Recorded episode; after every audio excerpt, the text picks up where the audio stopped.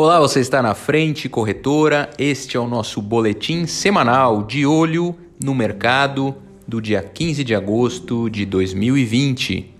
Vamos falar um pouco sobre mercado mundial, especialmente aí um pouco de Estados Unidos, tá? Uh, fala que o mercado de ações americanos estão aí devem abrir hoje, né? Provavelmente aí neste início de abertura sem uma direção muito bem definida, especialmente antes da divulgação dos dados de vendas do varejo né? Porque eles vão provavelmente aguardar um pouco para entender o caminho do mercado após essas informações, né?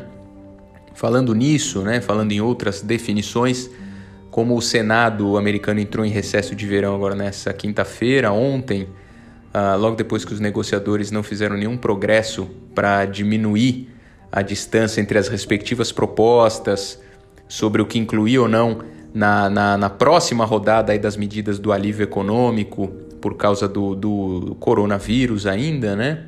O líder do Senado, Mitch McConnell, disse que a Câmara poderia ser reconvocada para alguma votação, se necessário, ou seja, eles estão ainda muito alertas com a questão da pandemia e a Europa, inclusive, já falando muito sobre a segunda onda, né? Logo cedo, às 8h30 e poucos da manhã, aí o contrato futuro de Dow cai a 102 pontos 0,4% e o contrato futuro da S&P 500 caía 0,1%. Né? Quando a gente fala de Nasdaq, o Nasdaq 100 futuros aí subia 0,3%. Falando ainda de mercado, falando ainda de Estados Unidos e China, nós vamos falar sobre a, a guerra tecnológica aí, sobre o TikTok. Né? A investida americana para banir a operação do TikTok nos Estados Unidos, esse novo capítulo dessa nova guerra fria aí que se estabeleceu entre Estados Unidos e China é, durante o governo Trump aí, né? A relação de Washington com Pequim piorou bastante quando o tema é comércio, segurança nacional, tecnologia, especialmente aí nos últimos meses, né? E esse ambiente uh, para as empresas que tentam uh, uh, fazer esse cross, né, trabalhar nas grandes, nas grandes potências, acaba se tornando muito difícil, né? E especialmente no TikTok aí que é um, é um talvez um ícone desse, desse movimento, porque ela explodiu no mundo inteiro, especialmente nos Estados Unidos, e é uma empresa de origem é, chinesa. Né? Os americanos argumentam que a China está engajada em algum tipo de campanha de espionagem internacional para aquisição de tecnologia que dê vantagem às próprias empresas do país e que esses aplicativos ameaçariam a segurança nacional americana. Esta a alegação para essa guerra continuar e isso certamente vai impactar os mercados. Quando a gente pensa em mercado brasileiro, vamos falar um pouco disso. O dólar, justamente consequência disso, especialmente nesse olho especial aí na política é, exterior americana e um pouco de política local, avança. Então o dólar aí teve um avanço forte contra o real nos primeiros minutos, aqui logo dessa sexta-feira, refletindo a, essa aversão ao risco ao exterior. Especialmente depois dos dados uh, chineses que foram divulgados provocarem uma certa decepção por parte dos investidores. Né?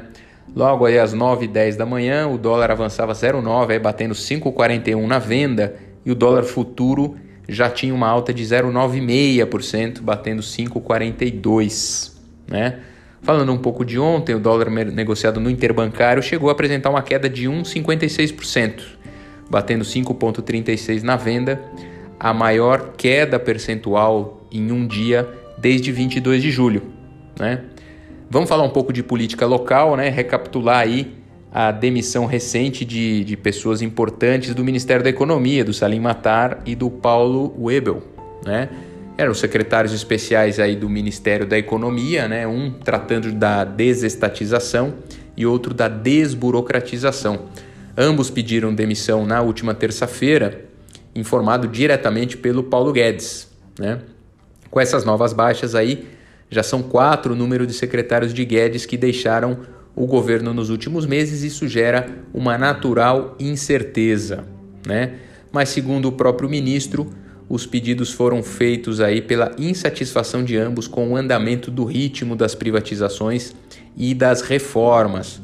Ou seja, é necessário que ainda haja um pouco mais de coalizão entre os poderes avançando as reformas e assim a gente consiga ter um pouco mais de segurança nos mercados. Fique sempre conosco, vá lá em www.frentecorretora.com.br/blog, vá nas nossas plataformas de podcast e até o próximo De Olho no Mercado semanal.